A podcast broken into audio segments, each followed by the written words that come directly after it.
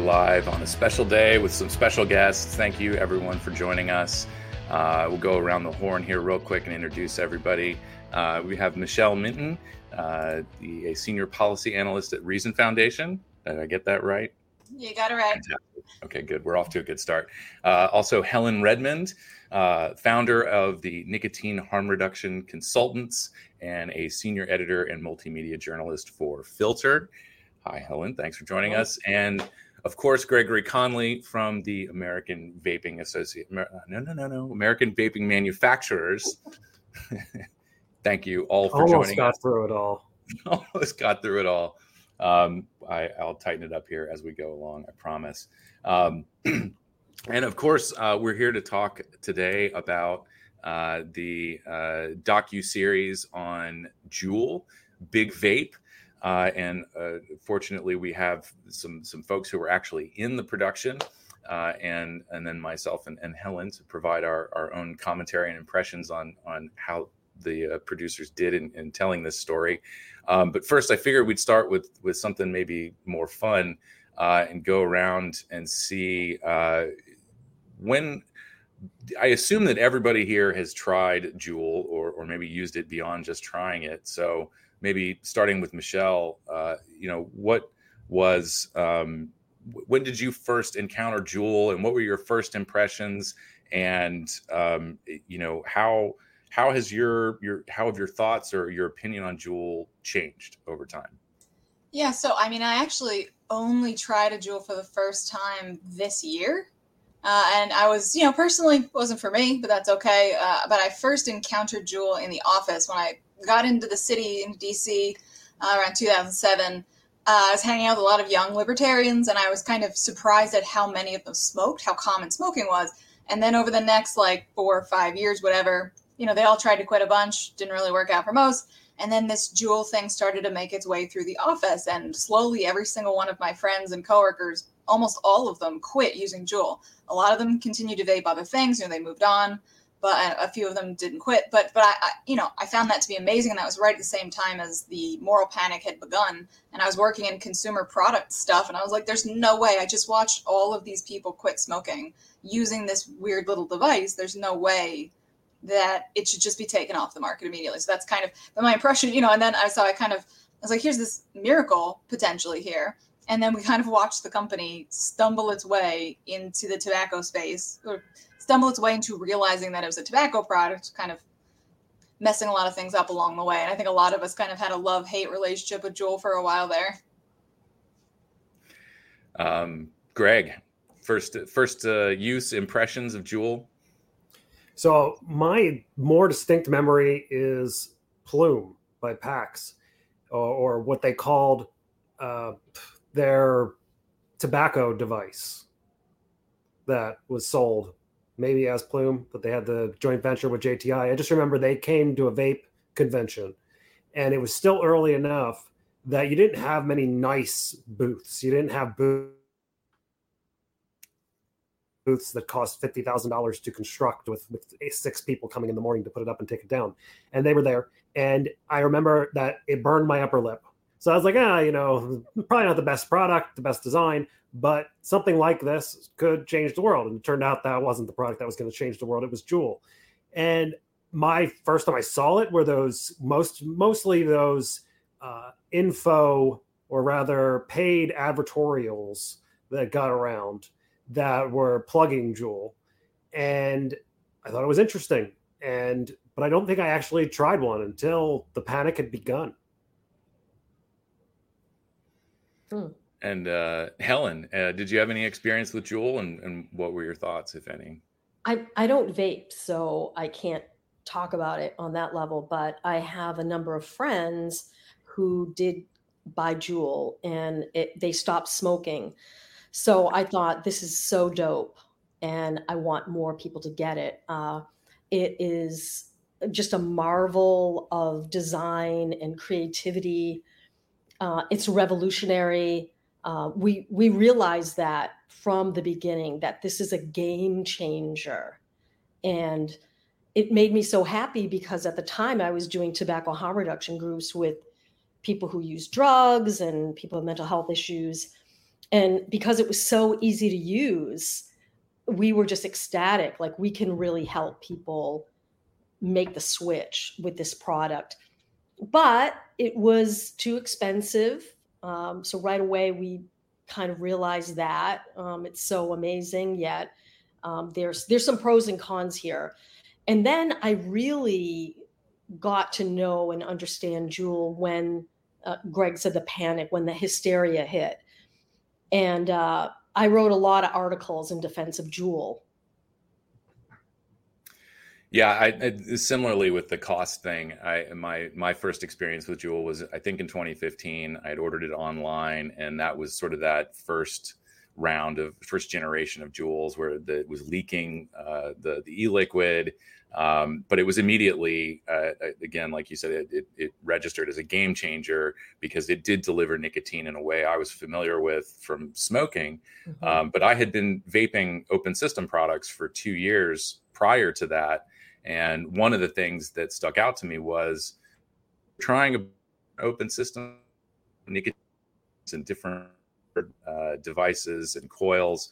Um, I I experienced for the first time in two years that sensation of craving after using Juul, and I, I, I didn't. That's something I didn't want to return to, and so mm. that's where the cost factor came in. Was okay if I'm going to keep doing this, I'm going to be shelling out 15, 20 bucks for this four pack of pods, you know, once or twice a week. That's I'm not saving the money that I am with the open system, so sort of abandoned it. And I think the only other time that I went out and bought uh, Juul pods for a couple of days was uh, out of spite when the FDA ran their uh, poison by the barrelful uh, article about nicotine and, and so on. And I think Juul was somehow implicated in all of that. So um, uh, good. We got the fun stuff out of the way.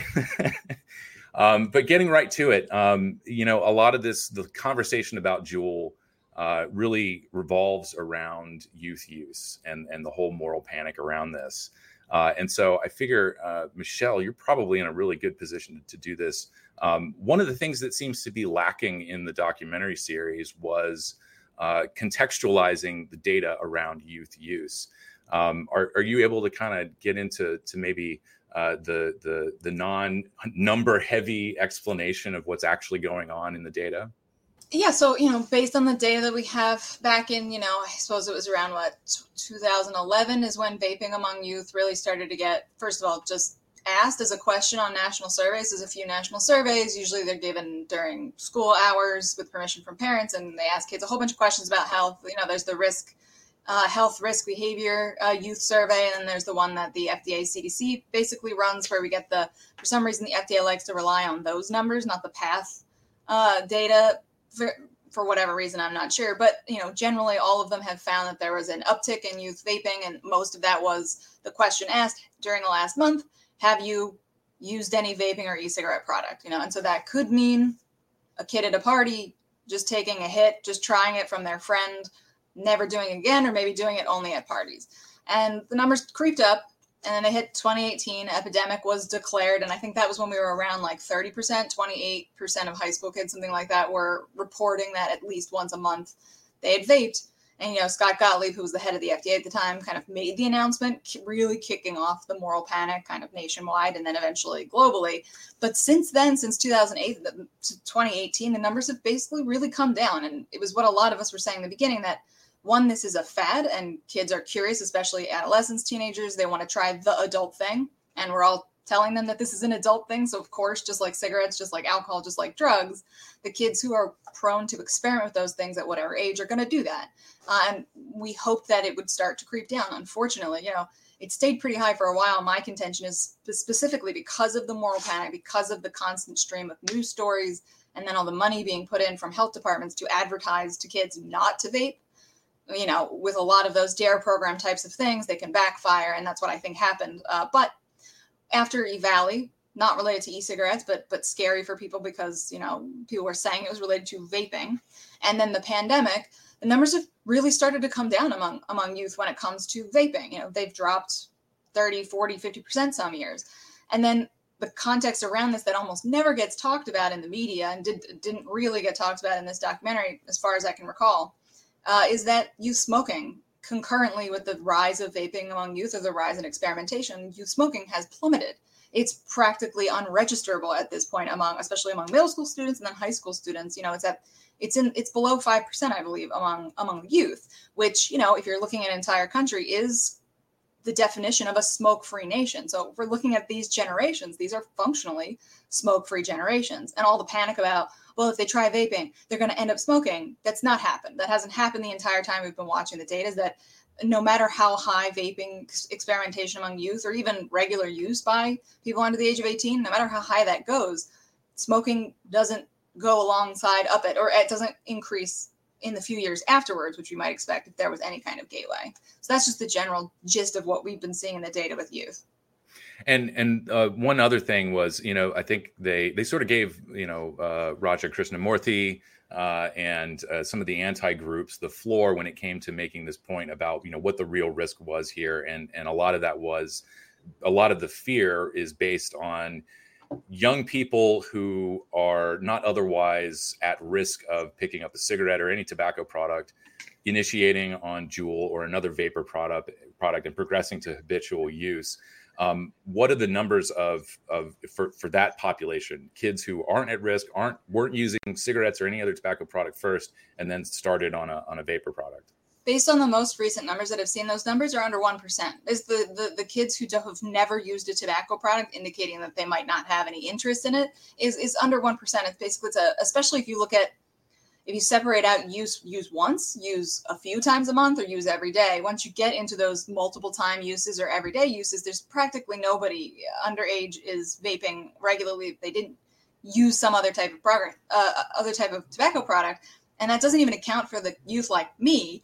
You know, when I was 13 or whatever, and I was like, I definitely want to smoke, but I'm not dumb, and I don't want to get caught by the cops and all this other stuff. But had there, you know, had there been another product that I was fairly confident was safer than smoking, I 100% would have gone to that first. Right. So the, the, the diversion of the young people who are going to engage in some kind of risky or risk taking behavior around substances, it's really hard if they've not used another product. It's really hard to say would they have gone on to the more dangerous combustible products had it not been for this other slightly safer or, or very much safer option for them. Yeah. Yeah, it's a good point. I, th- I think um, you know we, have talked about this several times, and and at some point, I think down the line, we'll be able to come back and have this conversation about the sort of uh, diversionary um, aspects of of safer nicotine products. Um, certainly, no one is going to market that to young people, but when we when we're looking at the data, I think that's a really important thing to look out for. Um, Alex, and can I just say say something about mm-hmm. the teens? It was interesting to me, not totally surprising, who they featured in the documentary. So they feature these knucklehead, precocious, white, fairly coming from fairly wealthy families um, who were heavily dependent on on Juul, and they're not showing a continuum of young people and so they're taking what these young people are saying at face value. Like one of the young women says all, all my friends were doing it. No all your friends weren't doing it. That that you just can't make that statement. Some of your friends were doing it. Uh, at another point one of the teens says they went to the Juul launch party and uh, she with really her fake id sorry? With her fake id Yes. and she really liked Juul and she became very dependent. And then she just says casually, Yeah, my friends, they didn't like it. Exactly. Not everybody who was exposed to Juul became heavily dependent on it. And that is a classic uh, trick um, for uh, making sure the hysteria really hits. You only feature people who become heavily dependent on it.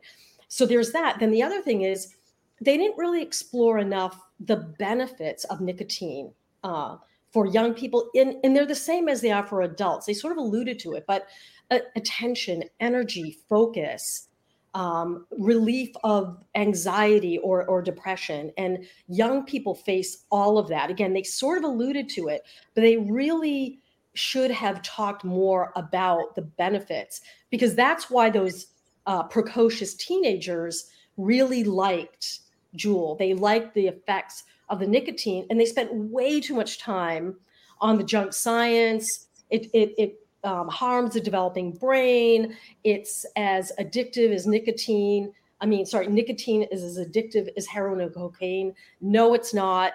So that that was a, a problem for me in, in terms of dealing with the the teen the teen issue. And I guess since you kind of broached the topic here, I, I one of the questions I have written down here is, um, you know, when we talk about addiction versus dependence, um, my thoughts are that addiction is is slightly different for for young people in terms of you know when when when using a substance becomes disruptive. Uh, and and you know it, it's not just about health consequences, but when it becomes disruptive to their lives, could you maybe I mean, I think you're, you're, probably in a better position than I am to talk about this, but um, is is the definition of addiction different for for people under the age of 18? No, no, it's not. Um, you know, the the way when we say addiction, we we say um, not me, but you know, a, a, a addiction authorities that there are negative consequences to it. Uh, you might lose employment. Uh, it affects your health in negative ways. It affects relationships in negative ways. Now, it's not to say their dependents didn't do that, uh, but their whole lives have not been destroyed by their addiction, where their life revolves around um, securing nicotine. And again, there's all these negative consequences, uh, the law, you know, involvement with the criminal uh, legal system. I don't, I don't want to come off as uh, unsympathetic to young people who are dependent on nicotine be- because I am, but they're not victims. Uh, and I feel like PAVE and the and the tobacco control, you know, it's all victims and villains. And the reality is, young people experiment with substances in our country, that's a normalized experience. They're experimenting with nicotine and alcohol and cannabis, and unfortunately, some you know drugs that are much more dangerous than nicotine. So I also want to put that into the to the discussion. Young people experiment with substances, and for me, to experiment with nicotine, that's harm reduction than experimenting and becoming dependent on combustible cigarettes. And that's something that's also not mentioned in the documentary is tobacco harm reduction and why that's so important.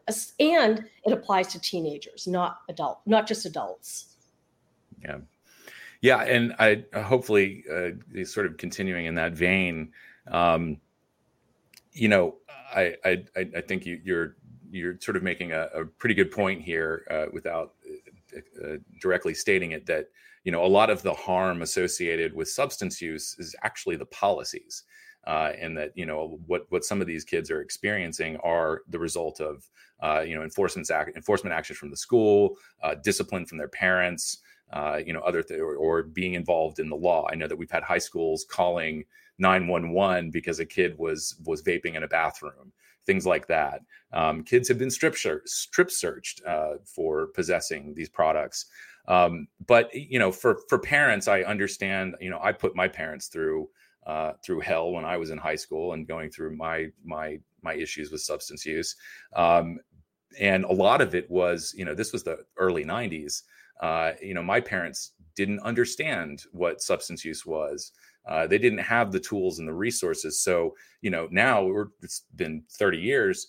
What kind of tools and resources are available for parents? Are they new, or or are we still stuck in this, you know, the, the moral uh, issue of it all?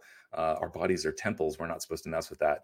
Um, are there are there good resources out there, even if they're they're small, for parents to to get involved and and have a, a, very human conversation with their kids and and and and help them move away from from substance use that may be problematic anyone yeah, I mean, I would jump in there, you know, because Helen brought it up, and, and I think you brought it up too. Is like, when I think about addiction, especially with kids, this isn't true for everything. Obviously, there's like chemical dependency, but a lot of youth, when they, and a lot of adults, when they're when they're going to go engage with a substance, whether it's illicit or not, there's a million other things that are going on in their body in their life and their like mental health that is going to lead them to what the item is they choose. Sorry my dog's under me snoring if you could hear that. Um, what substance they choose you know that that's a complicated question but when we just just focus on the substance itself in this case you know nicotine with youth I think, especially with parents and kids, it, it, gets into that blame game and the morality game of like, am I to blame as the parent? Are you to blame as the kid? Is this tobacco company to blame? Is Juul to blame? Versus actually talk, or and then it's or it just immediately jumps in. We need to get you off of this without actually a conversation about why, like what led the young person into this in the first place. You know, if it's escapism, like with other types of illicit, illicit substances, you know that needs to be dealt with or or you know something that helen mentioned if they're actually whether they know it or not getting some kind of relief or benefit from the nicotine that's a different conversation because in that case you may not want the kid to get off nicotine or not immediately cause some serious you know mental health crisis but you definitely want to figure that out. But if parents don't have that conversation if adults don't have that conversation we're missing why teenagers are experimenting with these products in the first place yeah, and I know that um, I I can't remember what year it was, um, 2017 or 2018. It may have been on in the early part of 2019. FDA had uh, a listening session uh, that was focusing on um, uh, basically what resources uh, parents would have, whether or not therapy medication uh, was to give to young people. Um, and I don't know, I, I, haven't really heard anything further about that discussion. Um, but that, that, seems like an important thing for FDA to continue, um, if in fact FDA is the, the, appropriate venue to have that conversation. Um, uh, there's so, a, there's a, no, so there's a, a moment in the documentary where a mom, her son is heavily dependent on it. I don't know if you guys remember this scene. And she writes a letter to Juul and she's asking Juul, to help her help her kid not vape anymore. It's like, hold on a minute. If your if your kid was drinking a lot, would you write a letter to Budweiser or a, a, wine company and say it's your job to get me? Now again, I I feel for them, but they're directing this sort of anger and it's part of the hysteria against Juul And the reality is people become dependent on substances and then they get off those substances. So there is a way for young people to become undependent, unaddicted, and we can help them taper down. And if they have mental health issues, let's address that. Is there something we can do uh, non-medical for your anxiety?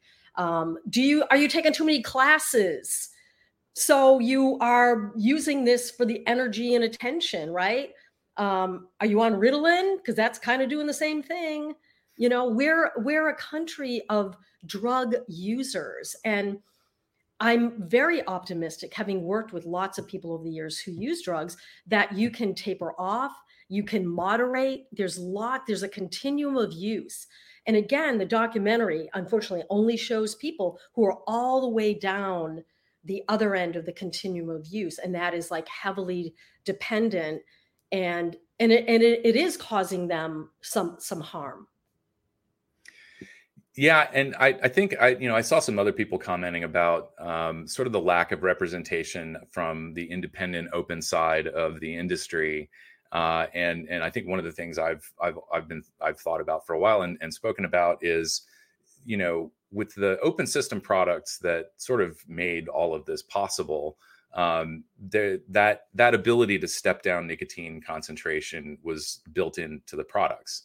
Um, but with the closed system products that we're seeing authorized, you're getting just sort of the max nicotine. It's it's it's all about that one to one sort of experience with a cigarette with no option to step down to lower nicotine content if that's what your goals are.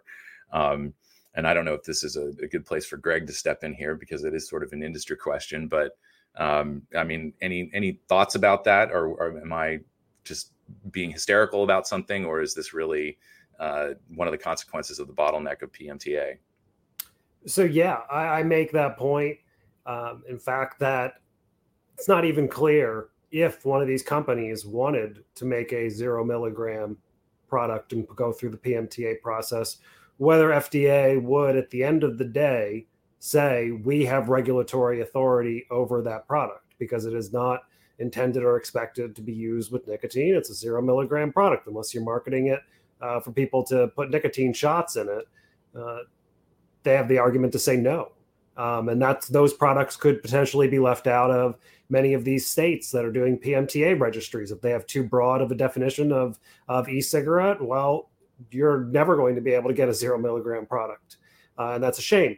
However, with a sense of uh, the documentary, I didn't think, I think the treatment of open systems, the treatment of the industry before Juul was largely fine. This was not the documentary on vaping. This was the documentary on Juul.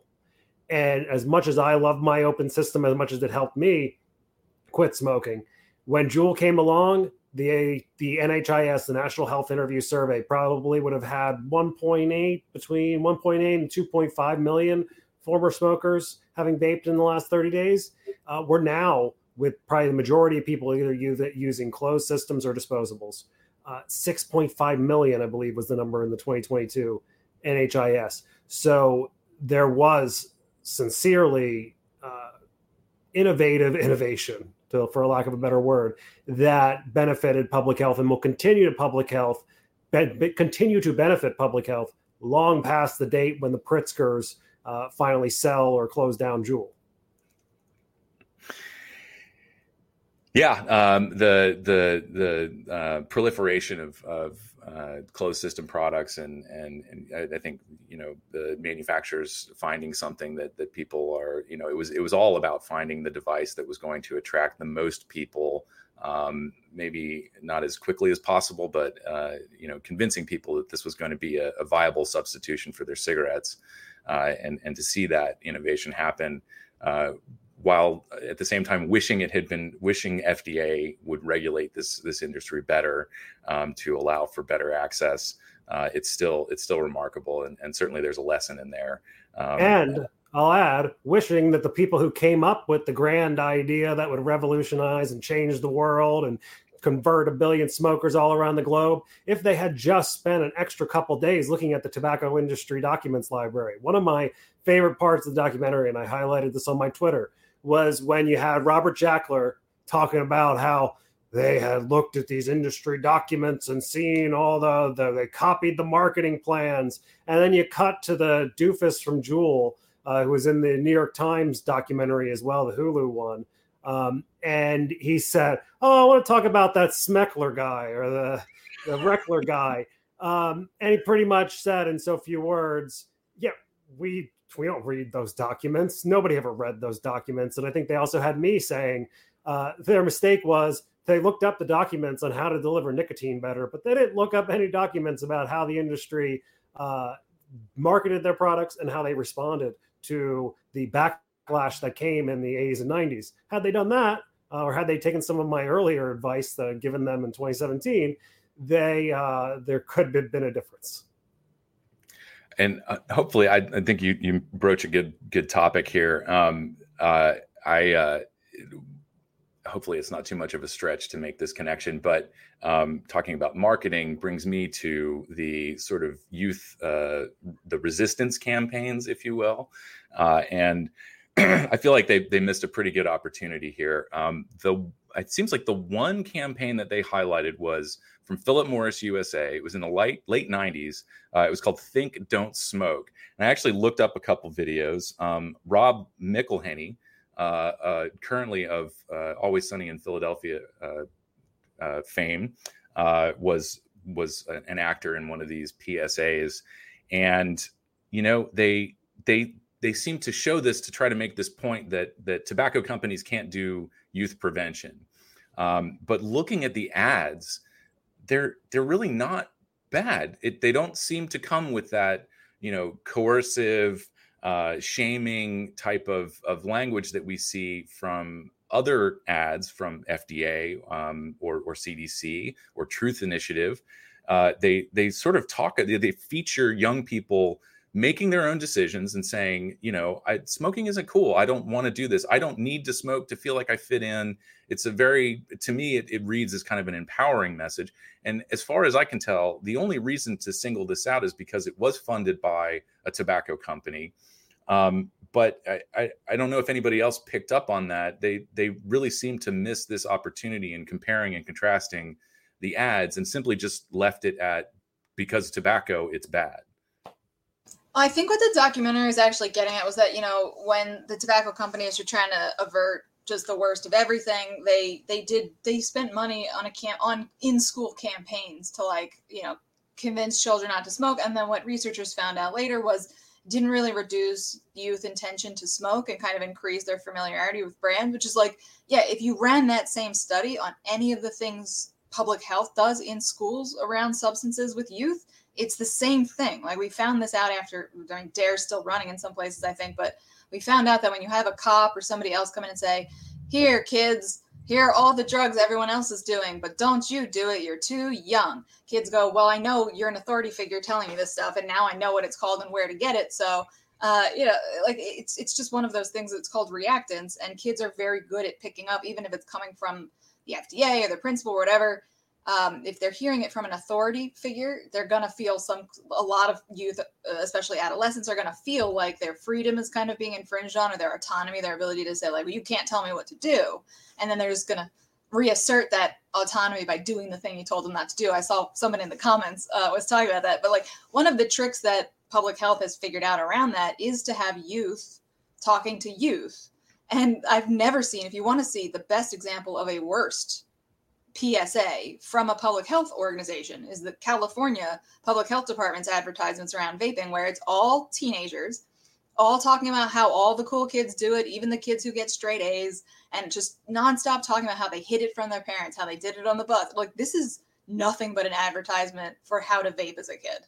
Uh, so, yeah, you have to be very careful. But from the, the data I saw with those tobacco ones, they did, you know, public health people like Stanton Glantz and everything love to assign a conspiracy theory around it. Like they, you know, this was the intent. The intent was to be a stealth advertisement. Like maybe, you know, maybe that was, maybe they knew, or maybe they just there's no way to there's no way to try and tell kids not to do this adult thing when you're an adult because they just hear I got to do this thing.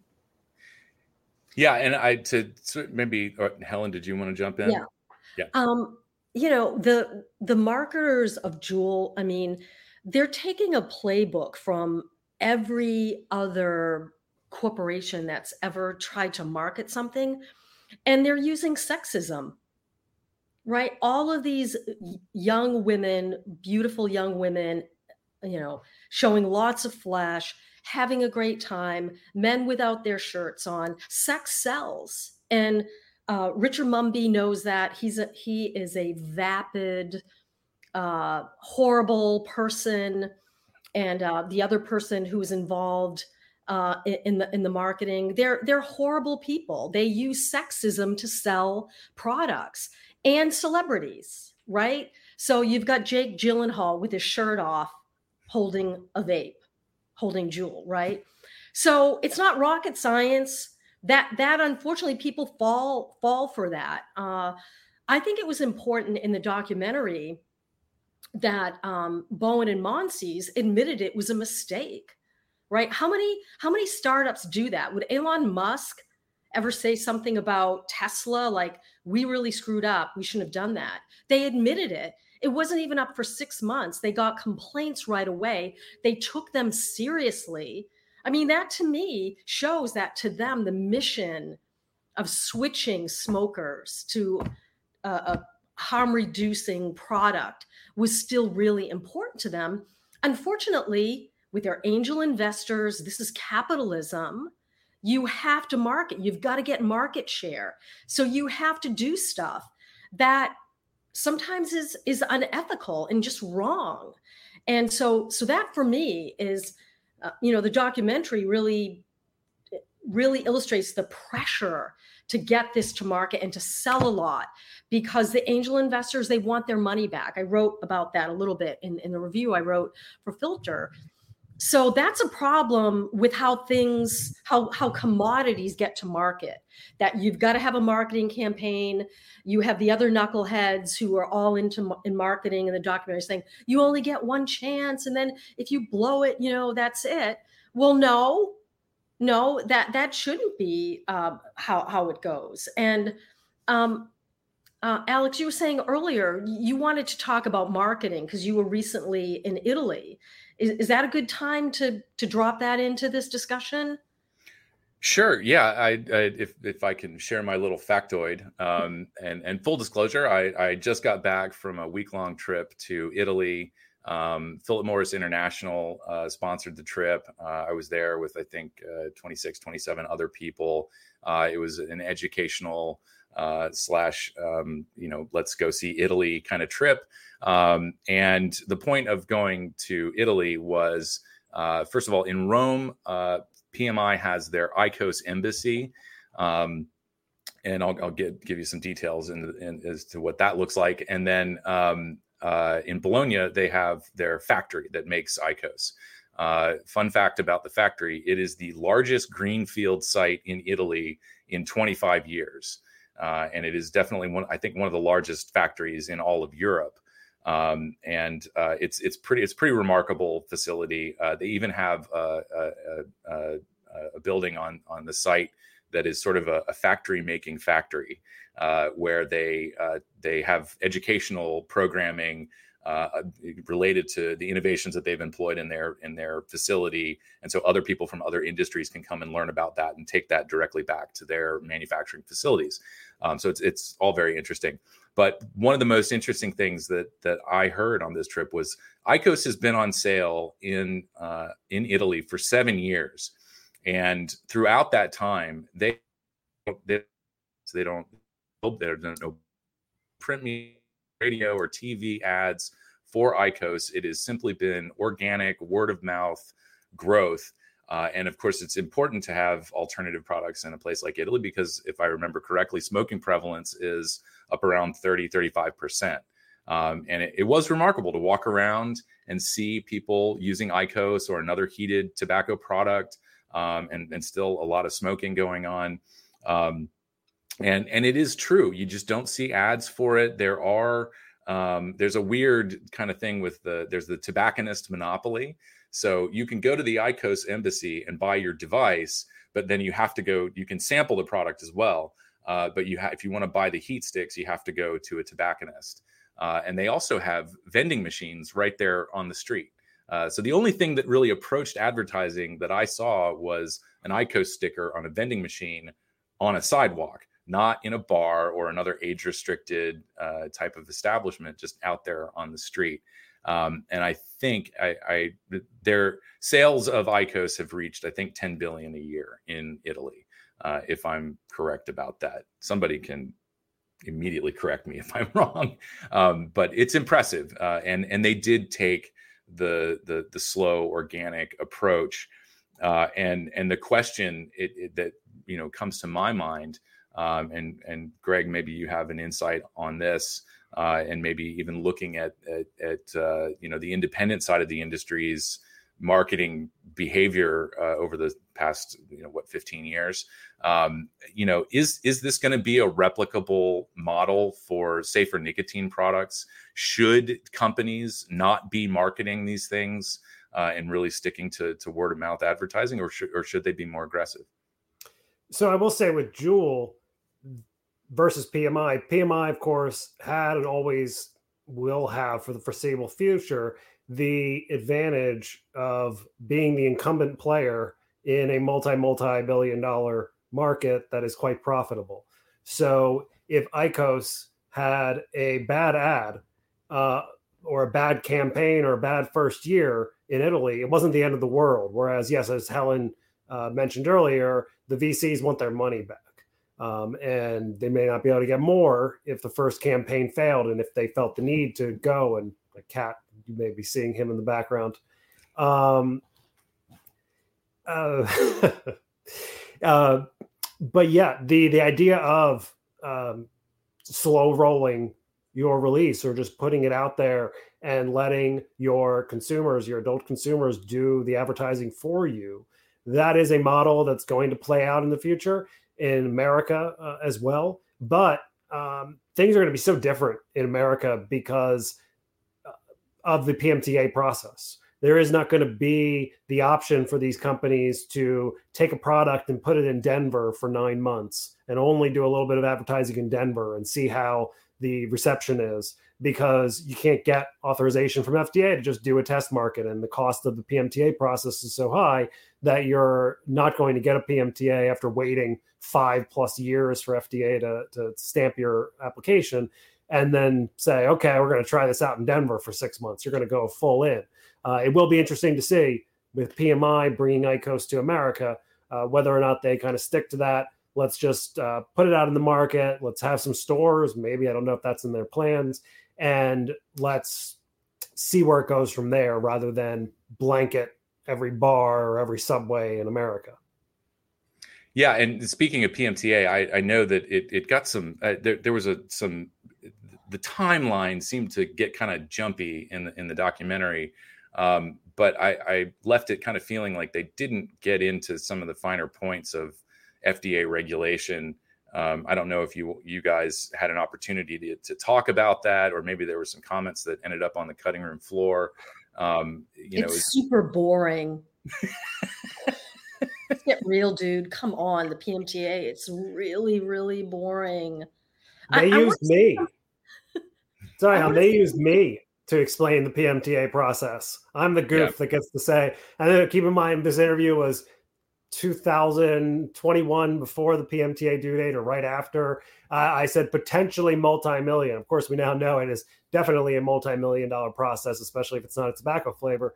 Uh, but yeah, what would anger me the most about that section was they cut to Mitch Zeller talking about it's on the burden is on the companies to to prove, and they also are showing the graphic from the nut David Nutt, Nutt study from the UK or focus group where they had all the experts in the room and they assigned the different relative risk to the different tobacco and nicotine products. And they see the giant cigarette uh, bar, and then next to it is the tiny little vapor bar.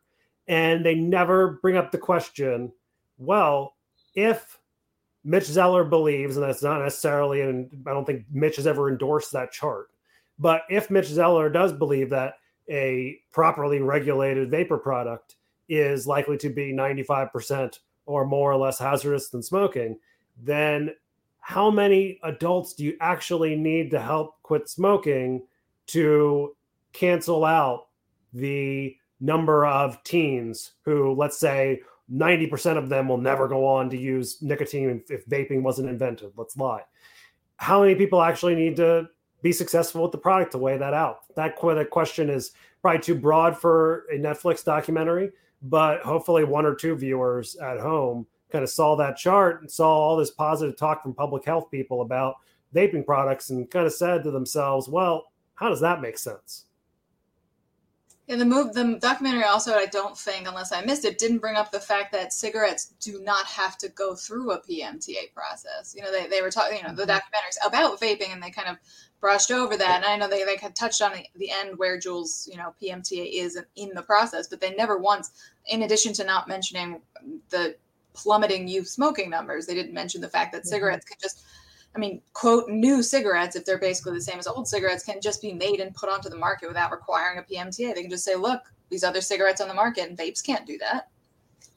Yeah. No, they didn't. And I went into vivid, exhaustive detail on the PMTA process, the SE process, the development of the Tobacco Control Act. Uh, I still have the recording. I probably must have spent like an hour on just explaining the background, and I think there was like three sentences of it that were used. Yeah. I was also disappointed they did not get into the, and I understand why, uh, but the Trump White House meeting because I told a couple of funny stories relating to that, including when uh, I was entering the room. Uh, I was in the White House with Meredith from PAVE, and Meredith and I, uh, even though uh, not uh, the greatest uh, friends, we are cordial to each other. I always kind of find it funny to be extremely nice to my enemies. And as we were entering the presidential room, the executive room of the White House, I just turned to Meredith and I go, "Did you ever think that you'd be walking in the White House for a meeting with the president?" And Meredith just turned to me and smiled and said, "Yeah."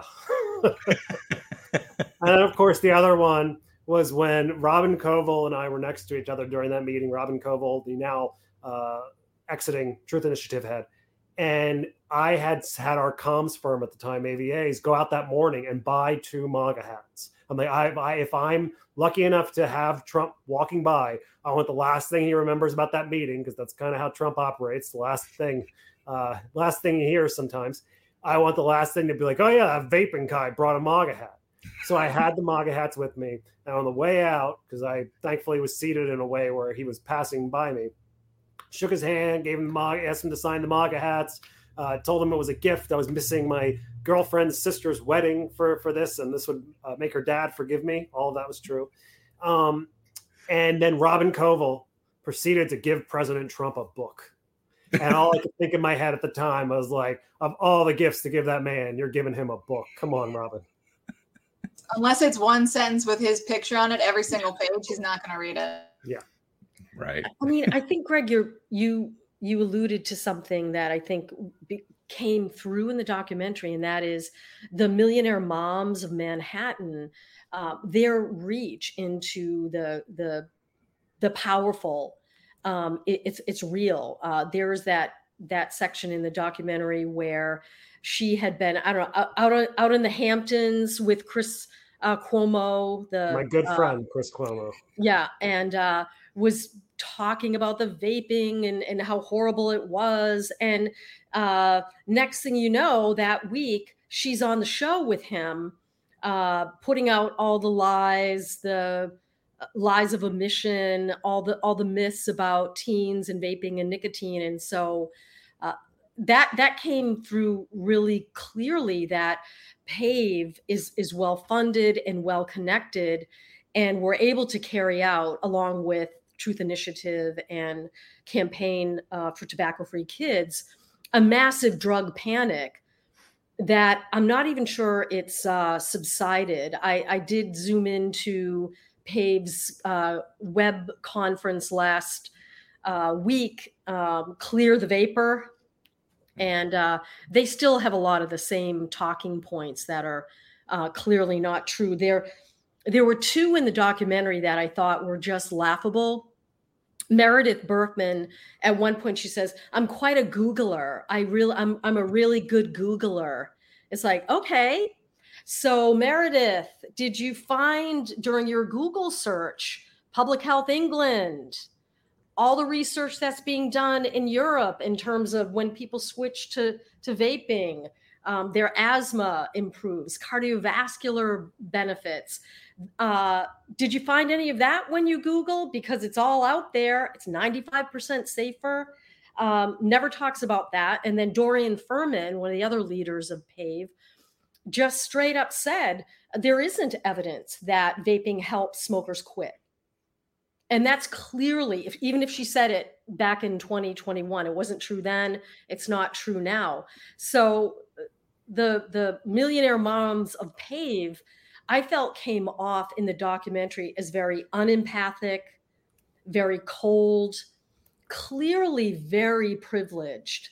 You know they live in a world where people don't smoke and they look down on people who smoke. There's a class issue here. And that's why they were so infuriated that their sons uh, started vaping. It's like people like us don't use nicotine. We, that's for other people, those people over there, poor working class people, people who, who have issues. And uh, I was really pleased to see them real, everything they said was challenged. It was so, yeah. so satisfying to see people from Juul hit back on their lies. So, yeah, no, Helen, I was I was with you on that, especially you know uh, when Meredith Meredith Berkman, you know, she said that I'm a good Googler thing that was funny, and then she said they just think of us as a bunch of rich white moms, and that you know, and I was like, because you are, because if you actually you know going back to the data, if you look at this, it is mostly of the youth who are experimenting with e-cigarettes and have been it is mostly white youth. And that's one of the reasons that we had a moral panic. People weren't panicking still about youth smoking because most white youth weren't smoking anymore. But now you have you know these prep school boys from millionaire moms in manhattan who are now falling into this lifestyle and it their parents are freaking out. It turns out rich white parents have a lot of money and connections to throw around. And this is one of the things when, when you have Michael Bloomberg, the philanthropist who funds PAVE and a lot of other anti-tobacco harm reduction, I'm sure the whole audience is aware of that. But when I see people like PAVE and Michael Bloomberg going into other countries that have smoking rates of 50, 60% and dropping, you know, millions on the vaping issue to ban vaping. You're like, this is the clearest example of like white prioritization of like prioritizing what you think is important versus what people actually need. So, three things uh, quickly. First, the clip of Chris Cuomo and Dorian speaking, that was, I believe, the second of three weeks where I was booked on Chris Cuomo's show and he bumped me. And I remember that night suddenly seeing on Twitter that I had been bumped in favor of the PAVE mom. Hmm. Um, the other ones had valid excuses. That one, uh, that one pretty much gave me no respect for Chris Cuomo. The second, uh, yeah, the, it was no accident that the filmmakers chose to use a line from Meredith saying, "I'm a good Googler." Uh, I think I don't know what their feelings on this issue going into it. I don't know how uh, sophisticated on the issue RJ Cutler was, if he really knew how black, how not black and white this issue was going to be.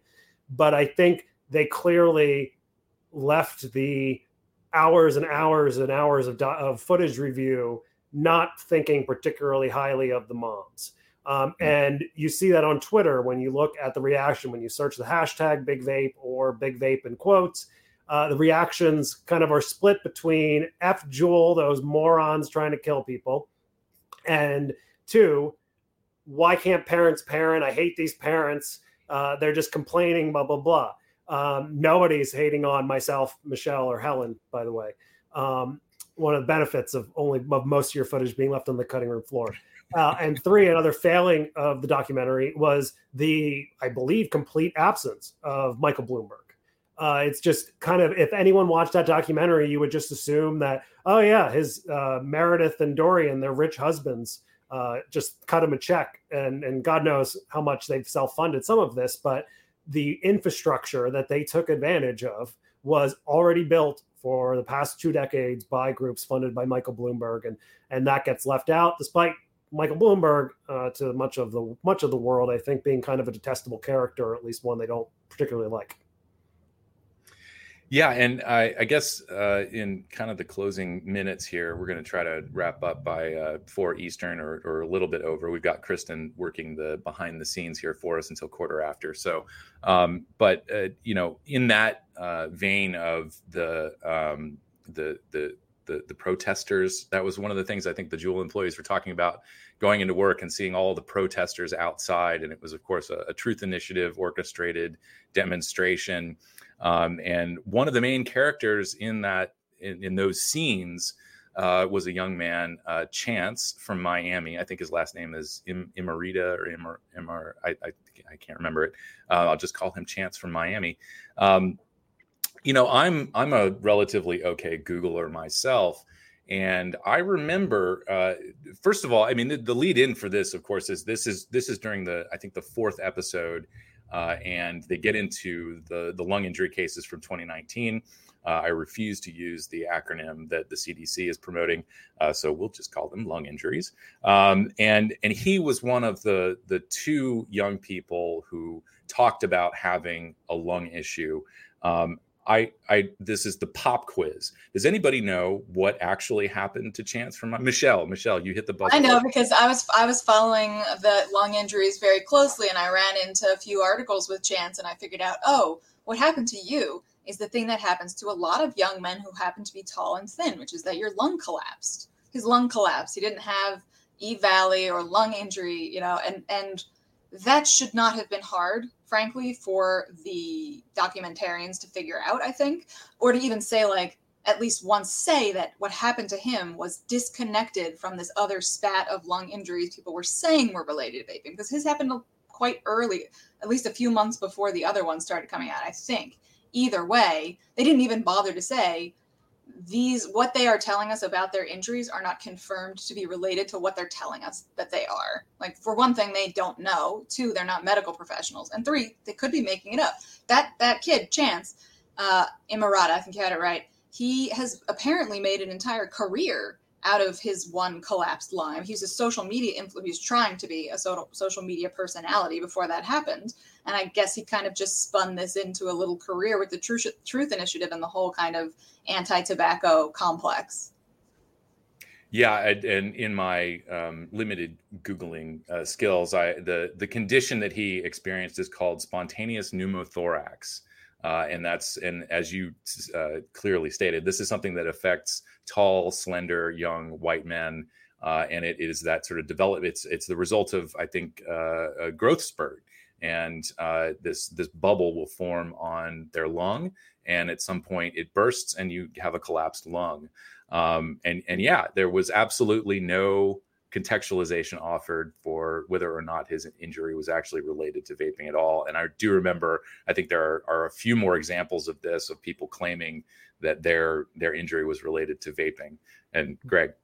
But it is kind of uh, amusing that because the documentarians did not see fit to add that notation, now anyone who thinks about what they just saw in that episode is going to walk away thinking that chance kid is an idiot. He used a, a weed cartridge off the street and got EVALI um, because they didn't really distinguish the cases or or do that you're left with the impression if you if you know this issue or if you at least think about what you just saw and how you had experts saying it wasn't caused by Juul the only answer if you don't know that young slender men thank you for that language alex um, have their uh, lung collapse sometimes he was lying. He used illicit THC cartridges. Good job, Chance. yeah, I I had such mixed feelings about him. At one point, I just wanted to slap him, and that uh, and, and another point, I just felt this is a young man who's so vulnerable. He's for me, he clearly had some some some issues, and he's being used by these tobacco control organizations and completely used. And at some point, I wonder if he's going to do what uh, the woman who became very famous in that ad, "This is your brain on drugs." Mm. Rachael Leigh Cook. Uh, you know, your your brain is is cooked in the pan and smashing it down, and uh, saying you've you've got to stop. Abstinence is the only way. Was was just a couple years ago. Mm-hmm. She uh, talked to somebody in the media and said, "I um, recant all of that. That was a mistake that I did that. I was used in this uh, uh, anti-drug campaign by by the government, and I don't I don't believe that. And I'm hoping Chance does that. I hope he can redeem himself because he's absolutely being used. He might think he's building a social media profile, but it's built on sand and it's built on lies. And and I, and I hope that somebody is looking out for for his mental health uh, in the future because he's absolutely being taken advantage of. Yeah, and yeah, one day, one day he'll have a he'll start to have wrinkles form, and he'll no longer be useful to the Truth Initiative. The contract will not be renewed, and maybe then, uh, and maybe when friends or family um, experience smoking related disease or get off cigarettes because of vaping, and their lungs don't collapse because they're not slender young men, um, maybe then he will start to think about this issue and uh, probably call up one of us looking for a check. No, I wonder about that. All of those teens who were experimenting with e-cigarettes back in 2012 and 2015, you know, they're they're adults now, and and um, most of them didn't carry on. They didn't continue to use any form of nicotine after that when they were in high school or whatever. And I wonder where are they in the world? What are they thinking? What do they think about all of this now? Because they they were there, they lived it, and they saw that it wasn't as addictive as heroin, whatever that means in people's minds. Um, and I also wonder about the uh, Fuhrman and uh, uh, Meredith's children that they keep trotting out to hearings and wherever. Like they're they're young men in their mid twenties at this point. I think. Like how can they? You know, they're not going to make such great um, examples when they're in their thirties, talking about how when they were in school Juul sent a representative, which, and uh, this is where I get really irritated at Juul, and I kind of got irritated at the documentary because I was hoping they'd finally answer the question, which is, did this actually happen or not? Uh, you know, I've never gotten a good answer. Juul has never said anything about whether or not they sent somebody, they sent a representative to this school, or if this alley person, based on what the, you know, the PAVE youth said, that's what the name was. They said later that it was he was associated with Juul, and so I, I've had this question since that story came out. Like, did Juul do this or not? And why can't we get a clear answer on that? But so it was. I know it was a a contract or some other organization. It was not somebody from Juul. Um, never have gotten a satisfactory answer as to whether or not Juul ever investigated the claims, what the person said, talked to anyone else that of the 25 youth or 20 youth that were in that classroom. Um, and then I know you want to wrap things up, but I'll just say that that to me was one of the failings of the documentary. I tried to make that point. I tried to give them a good soundbite or something that they could use, saying, "You look at companies that get documentaries, Theranos being one, uh, a company that actually put people's life could have put people's lives at risk, um, or." a list, uh, a litany of different companies or people that have done terrible things, that have killed people, that have changed health, that have uh, that have destroyed finances, all the scams uh, and everything else that gets documentaries. And I really would have liked it if rather than focusing on the girl who thinks she's going to continue to Juul for for years to come, maybe if they just did a man man on the street kind of interviews, finding people who did vape in 2018 2019 and hell it's it's 2022 2023 and, and they're still standing and they don't really care i think that would have been a more fitting end of the documentary is to say maybe this was uh, a little overblown overhyped there's some credibility to the complaints but ultimately uh, this wasn't the end of the world and nobody no, and, really and, died no and i was really furious that they gave mitch zeller the last word right? Where he says it's Juul's fault. They blew it up. We were going in a great direction and it, it's all on them. And it's like, that is such bullshit, Mitch Zeller. You and Scott Gottlieb jumped on the hysteria bandwagon and made sure that Juul was attacked in, in every state, that the litigation, you know, trying to ban- bankrupt them. I mean, the fact that Mitch, I cannot even stand to hear that guy talk. He's so arrogant. He's so full of himself. He's a he's a horrible person. He he stabbed us in the back. He stabbed tobacco harm reduction. Um, the whole our movement in the back, along with Gottlieb, and that that that guy gets the last word, and that it was Juul's fault. They they blew it up. No, no, Mitch Zeller, you blew it up. You are responsible for so much of what happened and that he comes off as like this kind of like i know everything and i i really cared i mean that just that just made me sick i i i wish that ended up on the on the floor and they had just gone out onto the street and talked to people who were using this the that it actually saves people's lives you know tobacco harm reduction that that was uh that was hard to to see him in the end. It's like, no. Yeah, those of us who went to the Bill Godshall School of Tobacco Harm Reduction knew from 2010, 2011 that Mitch Zeller was never going to be a friend. And the fact that he tried to ban flavors in the original deeming reg, for instance, shows he was never a friend of tobacco harm reduction. Uh, and I'll also say another disappointment. Uh, they're, they're, I know you, it's they didn't want to show their hand that all their footage was two years old. But I would have loved if the documentary had ended with a note. Mitch Zeller is now uh, consulting or on the board for a company that is trying to compete with vaping products with a pharmaceutical. Oh, and that Stanton Glantz uh, had a paper forcibly retracted and has left UCSF in the cloud of two sexual harassment lawsuits, which, by the way, um, I think they chose him for the documentary uh, and interviewed him when all of that was public, minus the retraction, maybe even the retraction. Um, and I'll also just on a note, uh, since this should end with a note about Juul, imagine how vapid you have to be in 2018 to be working for Juul and to think we have this new technology we're developing. Let's go talk to Stanton Glantz about it. Maybe if we just show Stanton Glantz that we're taking this seriously, that that he'll he'll lay off. for God's sakes, people. That is why in 2017 I was telling Adam, this person that I know uh, who's still in the industry and doing very well, uh, he or she should join your company. Yes, the person worked for the tobacco industry, but this person knows what they're doing and can pinpoint all the bad things you're doing that have been tried and failed before. Um, and uh, that's in, I think that sentence made it into the book, but not into the documentary. But overall, uh, since we're talking about the documentary, overall, I was pleased that it was not as bad as it could have been. There are many areas of improvement, but I still think there will be a good amount of people who will see it and say, maybe this thing isn't going to make my lung fall out. Maybe this thing isn't going to make my dad's lung fall out. We just got to keep it away from kids. Um, I think maybe people will separate out the youth from the adult issue. And I've seen a lot on social media from people who have watched it who have said, I, I, didn't, I didn't know what PAVE did. I didn't know about this whole other side. So I'm confident people are going to understand uh, what what really happened. I feel like it's fairly balanced. There's blind spots. It's Netflix. What are you going to do?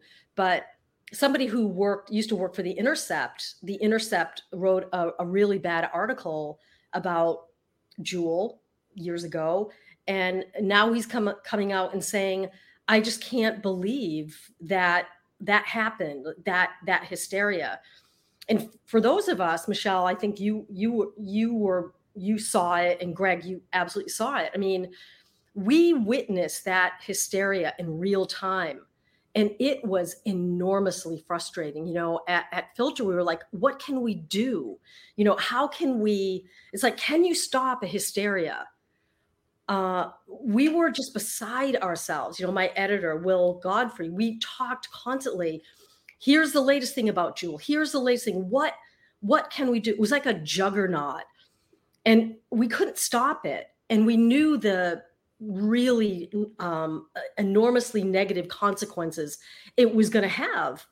Uh, because right, all of the the polls were saying, um, well, we're t- with smokers like well no vaping is more dangerous than smoking i'm not i'm not going to switch i mean the real live consequences of that hysteria we're still feeling them today. And that just makes me furious right? More people would have switched if they hadn't engaged in the attack on Juul more people would be switched if they hadn't done that. And that was a choice.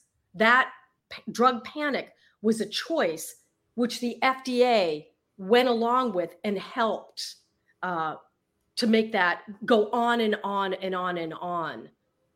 I just wanted to put that in there for people that we lived through that. You know, I I've been writing about the drug war for decades, and and I I know about the the drug panics around cannabis and and heroin, and we lived through one um, for legal drug nicotine, and it was horrifying and it was particularly difficult in this case because it was you know the fda and other you know groups really tied vaping so heavily. Every time vaping was mentioned Juul was mentioned for a few years there so it really became synonymous with vaping. And you know if you're what you want to do when there's a moral panic getting started you don't necessarily want to stop people from questioning it but you want to bring it back down into the realm of actual conversation.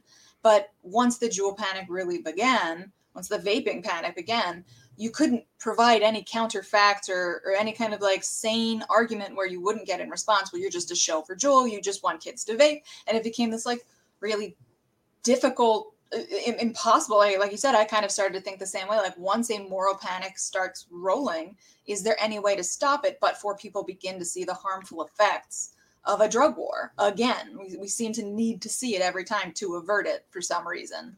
But yeah i would say the same with the documentary you know it's a Netflix documentaries, four episodes. They can't get too deep on everything, but I thought overall they did try and create balance. And I think intentionally or unintentionally, one of the best things that the documentary does do for people who aren't aware of all this stuff going on is it does introduce them to the idea that there is a that it is a, a, there's a moral weight to this conversation and always has been around vaping and that that you have these two sides whether it's Juul versus PAVE or tobacco harm reduction versus, you know, tobacco control. There's a very passionate people on both sides and a lot of bias, frankly, well, let's be honest, mostly on the one side of that of that thing. Um, and you know, we're talking about you can see it in the documentary the way people who worked at Juul would talk about big tobacco. There was such a stigma that you know I, I imagine I imagine that the, the founders, even if they wanted to get the knowledge and the innovation and the experience from people like Greg mentioned who were working in or had worked for the tobacco industry, it was just so toxic. They wouldn't touch it, and now they're trying to do the same thing with vaping. And they're frankly they've been doing a fairly decent job so far of demonizing vaping First it was douchey, now it's killing kids, and you know now it's just another arm of capitalism trying to steal from your wallet and addict you for life or whatever. But I hopefully the documentary people watching that it'll clarify how how much money is being thrown around in this debate and where some of the people on the other side are coming from, whether that's moral parental panic or some other kind of interest. Yeah, and I, I know we're we're kind of going around uh, wrapping up with final thoughts, and and I would uh, you know also uh, uh, ask you know if there were any other things that that any of you felt were left out of this um, out of the documentary. Uh, I think you made the great point. You know, it's four episodes. There's there's a limit to how deep they're going to go into this. Um, and one of the things that that stuck out to me um, was uh, the this idea of the master settlement 2.0. Uh, and, and, certainly they featured states AGs who had successfully sued Juul, but didn't really mention. And I don't think it takes a whole lot of time to get into this. But I think it was the Public Health Law Center was actually very open and public about the fact that they were pursuing some sort of master settlement agreement style uh, settlement for for for Juul. Uh, and then, of course, uh, you know that would ultimately include any other vapor company that comes onto the scene and wants to sell based on how the states treat that um, and so again, it, I, I, almost want to you know get to the tinfoil hat of this, uh, which is not that far from the truth. That that you know sort of every aspect of the opposition to vaping and and all of the the anti-vaping stuff is to some extent orchestrated uh, in in in search of you know a bunch of rent-seeking lawyers out there who uh, you know are really just looking for a paycheck. Um, so anyway, that was I, I, agree with a lot of the other assessments. This was a fairly balanced look at at the issue, uh, and and recommend the documentary to anybody. Um, but certainly, as we've been discussing, there were things that were uh, left out that may have made this a much richer coverage of of, of the issue. Uh, and Greg, you're the only one who hasn't hasn't uh, weighed in on final thoughts here uh, and anybody else who thinks that uh, there were some things missing. But uh, any final thoughts, things that were missing, things you'd improve, or, or well, things going Public forward? Health England, like oh. you know, England's leading the way. It didn't make it into the documentary. That's a huge omission. It's like they have several reports that they've put out. It's 95% safer. And that needed to, to be in there because you've, again, you've got all these knuckleheads in San Francisco who are saying, things that are patently false about the effects of, of nicotine and and and and and the safety and so i think that was missing and just not understanding nicotine and and hyping it up like it's this super addictive drug and it's destructive and we need to be afraid of it. And that wasn't countered enough for my, for my liking.